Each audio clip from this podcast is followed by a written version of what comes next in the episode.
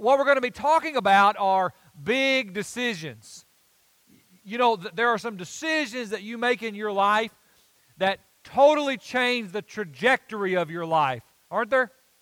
And, and the scary thing is, especially when you're younger, my experience is I made a lot of those decisions not even knowing I was making those decisions. I mean, it's really kind of scary when you look back and you realize how close you were to, to going this way or, or that way. And, and so we're going to be talking about, about some of those decisions all throughout, all throughout Yes Weekend. And I want to give you just a little taste of that this morning because, because quite honestly, you don't stop making decisions once you're done being a teenager, right?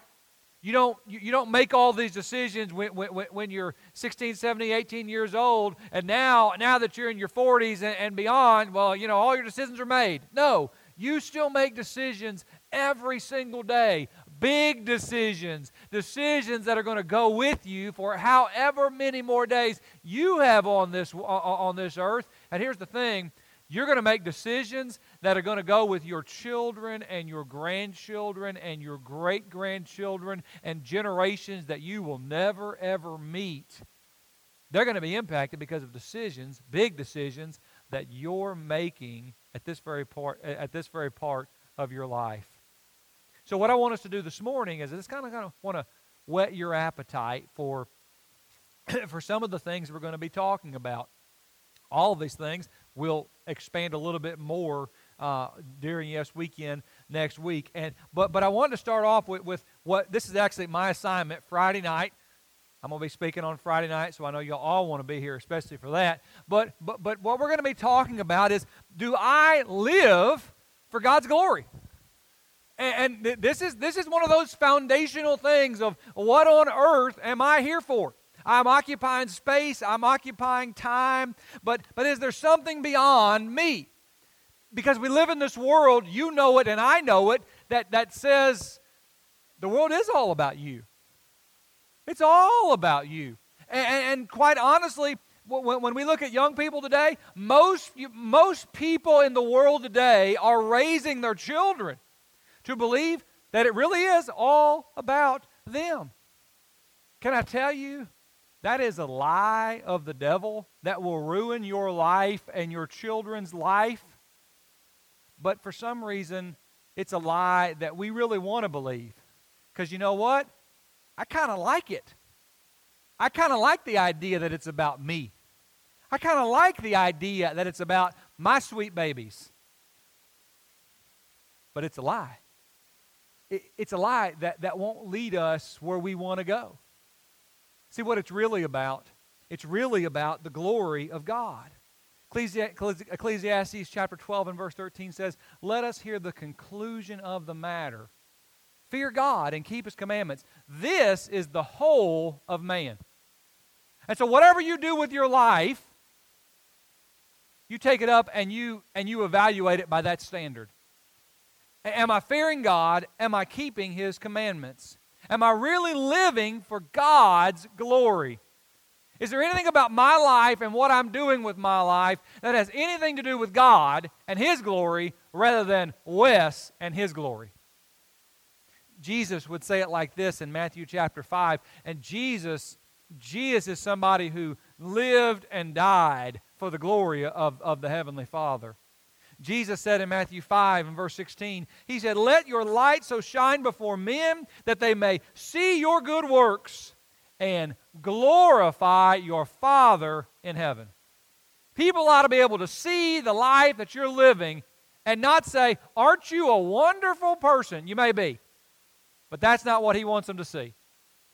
They ought to be able to see the life that you're living, they ought to be able to see the life that, that a child of God is living, and, and, and say, Praise God. And a lot of that will have to do with whether or not we are pointing people to God or we are pointing people to ourselves through our lives. So, so big question number one will I live for the Lord's glory? Big question number two this is going to be a mouthful. Who will I marry? And, and, we're asking that about for young people and a lot, I mean, a lot of single young people. So if you're single, ask that question. If you say, well, I'm already married, Great day, man. Thank you, Lord. Right? But that doesn't mean this question isn't an important one because this isn't just a question about who you're going to marry. This is a question this is a question about decisions that we're going to make about who we are going to invite into the innermost part of our life. Who are we going to allow and encourage to have influence over our life? Who are my closest friends going to be? Who, who, who, who, who, are, who am I going to have? Who am I going to allow to have the greatest influence in my life? Paul said it like this in 2 Corinthians chapter 6. I won't read the whole thing because we're just getting a little bit tonight or the, the, this morning. But Paul says, do not, do not, don't do it. Y'all know what that means? Don't do it. Do not be unequally yoked together with unbelievers. We say, don't be joined together in that in that in that yoke. Why? What what what makes it what makes a bond unequal? What fellowship hath righteousness with lawlessness? And what communion has light with darkness? That's a very real question, right? And that doesn't mean you don't love people, doesn't mean you don't reach out to people, doesn't mean you don't evangelize people. It means you don't bond yourself together. You don't bond yourself together with unbelievers. Because that's a spiritually detrimental thing to do. It's a dangerous thing to do. What this is about, it's not about being kind and compassionate, it's about guarding your heart. It's about guarding your soul the person that you choose to marry is going to have more influence over you than anybody else in the entire world. The person that my son chooses to marry is going to have more influence over him than his sweet mother, whether she likes it or not. Right? That's a fact. Or at least, and by the way, if she doesn't, there's something else wrong. Right? You want that. Choose wisely. These things matter. And, and I know there, there are lots of people say, well, well, you know, I married someone and, and it turned out okay. Or I, I can, those are exceptions. But by the way, I can give you biblical exceptions, right? I can give you biblical stories of people who chose horribly in regards to the people that they married, and it turned out to be a beautiful story. The entire book of Ruth, right? is, is a beautiful exception because these guys, they, they married Moabite women. And it, nobody wants their son to marry a Moabite woman because everybody knows what kind of women Moabite women are. And if you don't, go back and read your Bible because they ain't good. Well, it's a pretty beautiful story. But I want to tell you that's the exception. That's the exception. And for every for, for, for, every, for every one of those exceptions, there are many, many people, young people and old alike, who have either lost their soul or have had great difficulty in their faith because of who they choose to because of who they chose to marry. We're going to ask questions like, so so what what should I do for a living? I got to have a job, right? A career, uh, um, a, a way of life, a way of supporting myself. So what am I going to do? right? How, how, I mean, what, what, what am, I going am I going to, um, am I going to be a preacher? Have you talked to your sons about being preachers? Parents, only the best and the brightest. I'm dead serious about that. Only the best and the brightest. But if your child is the best and the brightest, I want to encourage you to encourage them to give their life to sharing God's Word. Our Heavenly Father had one son, and he was a preacher. We need more preachers in this world. We need more ministers of the gospel. I feel passionate about that. You don't have to be a preacher to go to heaven. I, I totally get that. But we need more of that. And we need to encourage that, not discourage it. I think too often we've looked and we've said, well, they're our best and our brightest, so they need to do something important. They will do nothing more important than share the gospel. I believe that with all of my heart. I've preached it to my son, whether he becomes a gospel preacher or not. That's going to be a fact. We need to preach that to our young people. That being said, not everybody's going to be a preacher, right? And we want to be really careful that we don't think the only way that I'm going to actually have something to do with the glory of God is to stand in front of a group of people and preach every Sunday. In which case, our services would be really long, right? So, so to understand, whatever you choose to do, how is that going to impact the glory of God? Not just to our young men, but to our young ladies and to every person in this room who has a career, who has a job. There's something that you do on a daily basis. Martin Luther Martin Luther talked about uh, uh, talked about the idea of the mask of God. You know, b- before the Protestant Reformation, uh, th- there was a, a, strong division between between clergy and laity right? We, we still have that in, in hospital parking lots, right? There's clergy and laity. Um, there's doctors parking too, but that's something that's a whole other sermon to talk about. Okay, but but there's this idea that the clergy they're like the ones that are really close to God, and then laity, that's that's everybody else. Okay, but the, the, the Bible doesn't make that distinction. The Bible talks about a universal priesthood of believers, and and so what what Luther began to talk about what was whatever you're doing, Whatever you're doing in your life, I want you to think about that as, as the hand of God or as if you're wearing the mask of God. For example, the, the farmer doesn't just the farmer doesn't just sow and then reap, right? I mean, there's so we got some farmers, right? Some cauliflower, as Heather likes to say. Um, I thought it was cauliflower my whole life, but now I'm learning. They grow it, so I'm assuming they know, right? But but but he would say, listen, as a farmer, it's not just like, yeah, I I I plant the stuff out there and then I'll harvest the stuff. But but to rather saying, no, God is providing for God is providing food for the world through my hands. A lawyer doesn't just try a case, God is executing justice through them. A, a, a, trucker doesn't just drive a route, but God is distributing products through them. You can just go that on and on you go in terms of whatever you do, but it, it's all about mindset, it's all about perspective. I'm not just working a job. What a pointless way to live your life if you're just working a job day after day, hour after. Some people do that. Listen, whatever you're doing, do, do more than just work a job. Work a job under the glory of God. Paul would say in Ephesians 6, verses 5 through 6, he said, Bondservants, be obedient to those who you are your masters according to the flesh, with fear and trembling and sincerity of heart, as to Christ. Not with eye service as men pleasers, but as bondservants of Christ, doing the will of God from the heart. He said, I want you to take your faith into your workplace. I want your faith to impact the role that you have at Moody Air Force Base, and I want it to impact the role that you have in your local bank. I want it to impact the role that you have in running your company. But these are things that aren't going to happen accidentally. Choices have to be made. We're going to make decisions about how we're going to use money. Any y'all want money? Who here wants some money? Who here wants some money? Some y'all got your hands down. I think you're lying right? I like I, I mean I like I like money.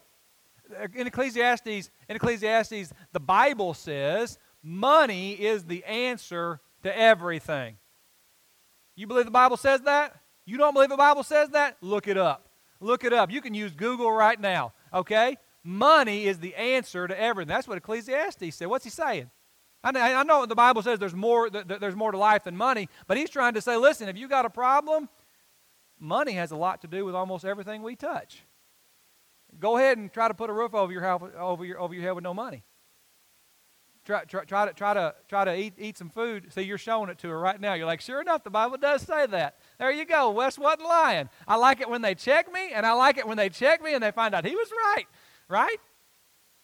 But we got to make decisions about what we're going to do with our money because you guys ever met people that were really bad with their money? You, you, ever, you ever seen people, and sometimes I think we see this in people that have more money than us, and by that I mean they have money like I would like to have, and, and you think things like, if I ever had their money, I would do, y'all ever, had, you ever think that? If I had their type of money, I wouldn't do what they're doing, I'd do this. Y'all ever had those conversations? If you've never had those conversations, it probably means, man, you got a bunch of money, okay? But but most of us have had those conversations, and I got a bunch of money, and I have those, those conversations. What are we going to do with it? Well, at the core of these things, at the core of these things are passages like Deuteronomy chapter 8. You remember God is about to take them into the, into the land of Canaan. He's about to bless them like he hasn't blessed a nation in the history of creation. And, and he's about to give them this land and these houses and these fields and these cities that they didn't build and they didn't strive for. He's just going to bless them with it. And, and he says, Listen, I'm going to warn you. Here's the danger as a blessed people. Are you a blessed people? Are we a blessed people? Come on. Yeah. I've, I've walked in the parking lot. I've seen what y'all drive, right? We are an incredibly blessed people. And that's not about a guilt trip. That's about let's make sure we, we thank God for those things. But he says, I want to warn you when you come into this place, lest you forget me. Lest you forget me. Because sometimes the more we have, the more we think we can take care of our own problems. And we forget about God. You don't believe me, go door knocking in a trailer park and then go, go door knocking at the country club and see if, it, see if you have a different experience. You're going to. You're going to because sometimes when you don't have a lot, you're forced to realize I need someone else. Nothing wrong in living either place. I'm just saying we, that we better have a good understanding of what we have. Otherwise, he says, you may say in your heart, My power and the strength of my hand made me this wealth.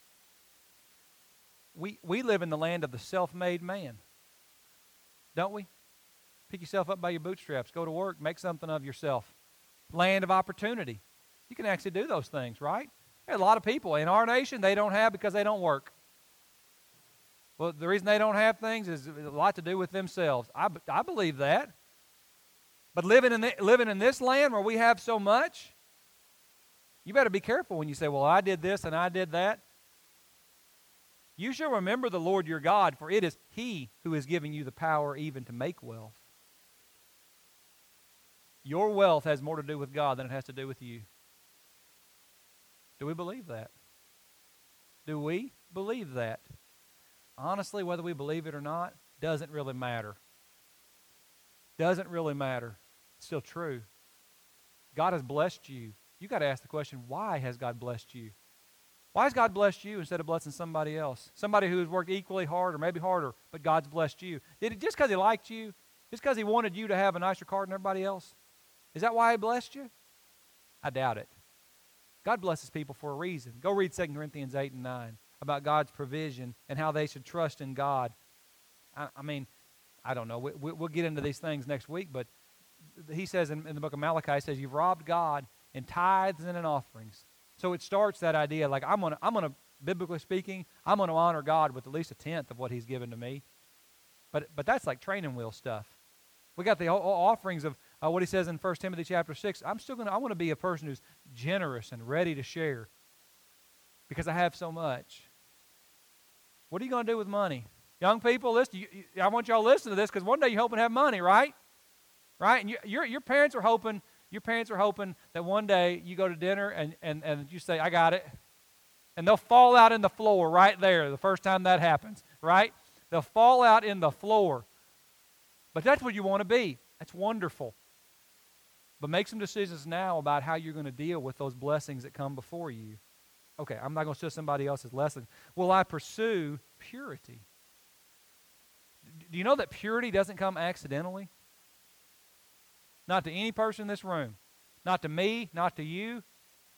Not, not, not to your mama and your daddy, not to your grandma and your grand. Purity doesn't come accidentally. Every one of us drives a car that, that pulls into the ditch. Okay? Every one of us. So if I'm going to be pure, if I'm going to be holy, that's only going to happen accidentally. Every one of us is just like Isaiah, right? When you stand before the Lord and all you're going to say is, I am so unworthy. I am such a sinful individual. You can take the most, you can take the best person in this room and they go to the cross, they don't look good at the cross.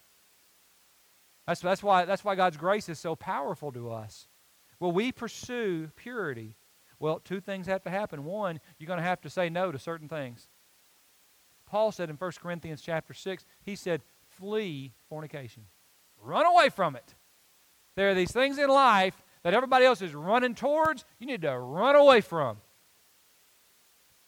Everybody else is saying, This is great, this is fun, everybody's doing it, not me. As for me and my house, we don't do those things. And your house may be a house of one, okay? If, for our young people, there comes this day where it's not just your daddy saying, "Ask for me in my house," and you got to go along for the ride. Now, if you're in that if you're in that position now, just be glad you got a daddy that, that cares enough to, to lead you in those things. But one day, you're your own man. One day, your house is going to be you And you have to make those decisions. You're going to have to flee from those things. Hey, when certain things come, come before our eyes, when certain things start start to being passed around at parties, when certain people start to do so, I'm not even going to fill in the blanks because we all know what it is. Okay? We must flee from those things, and then we must pursue holiness. We're not just people that, you know, the party you know. Let me tell you all the things I'm opposed to. That won't do you any good. The Bible says you can clean your whole house out, and that evil spirit will leave, your, will leave you, and you'll be feeling pretty good about yourself. And that spirit will come back, he'll find the house clean and swept, and it'll, listen, it'll be ten times worse than it was before. Because you, cause you let, uh, let the vacuum. You got to pursue holiness, sanctification.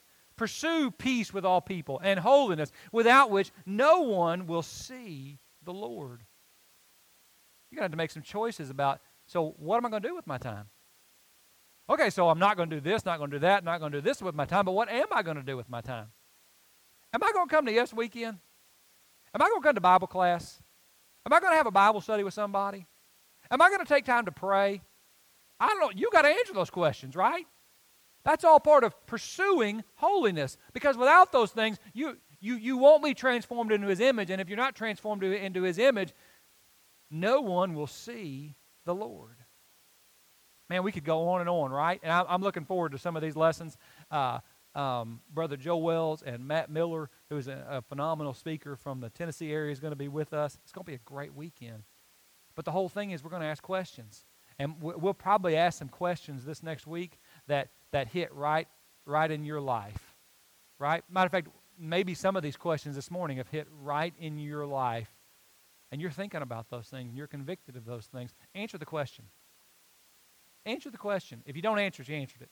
Okay? You got to answer these questions. But but there are going to be lots of questions that I, I maybe stuff going on in your life or my life. I, I I don't I don't know. But if we're people who will seek first the kingdom of God, we will have a guide in whatever whatever whatever we face that says, I want to pursue holiness. I want to be that person that when I make these choices about what I'm going to do here or not do there or be here or that my choice is going is to involve God. It's not just going to be about me. The world says it's all about you. That is a fruitless way to live your life. It might be fun for a little while. It really might be. But I'm going to tell you if you just pursue yourself and what you want and what you can get out of life, you're going to live a shallow life and you're at some point going to be very disappointed and lonely. But if you pursue the glory of God, you will, you will always find peace and you will always find joy and you will always find a home in heaven above. That's the choice you have to make. there are some of you, there are some of you thinking about obeying the gospel. You got a choice to make. Can't do it for you. You have to decide. Well, some people, I wish some people, I wish I could decide for them. Aren't, aren't there people like that? I wish I could. There's some people I wish I could just go shake them and make them do what's right. That wouldn't do any good. So I don't do it. Some people are bigger than me too, so I don't do it for that reason too. But but do you understand, at the end of the day, they've got to choose it. Oh, but when they choose it, what a beautiful thing that is.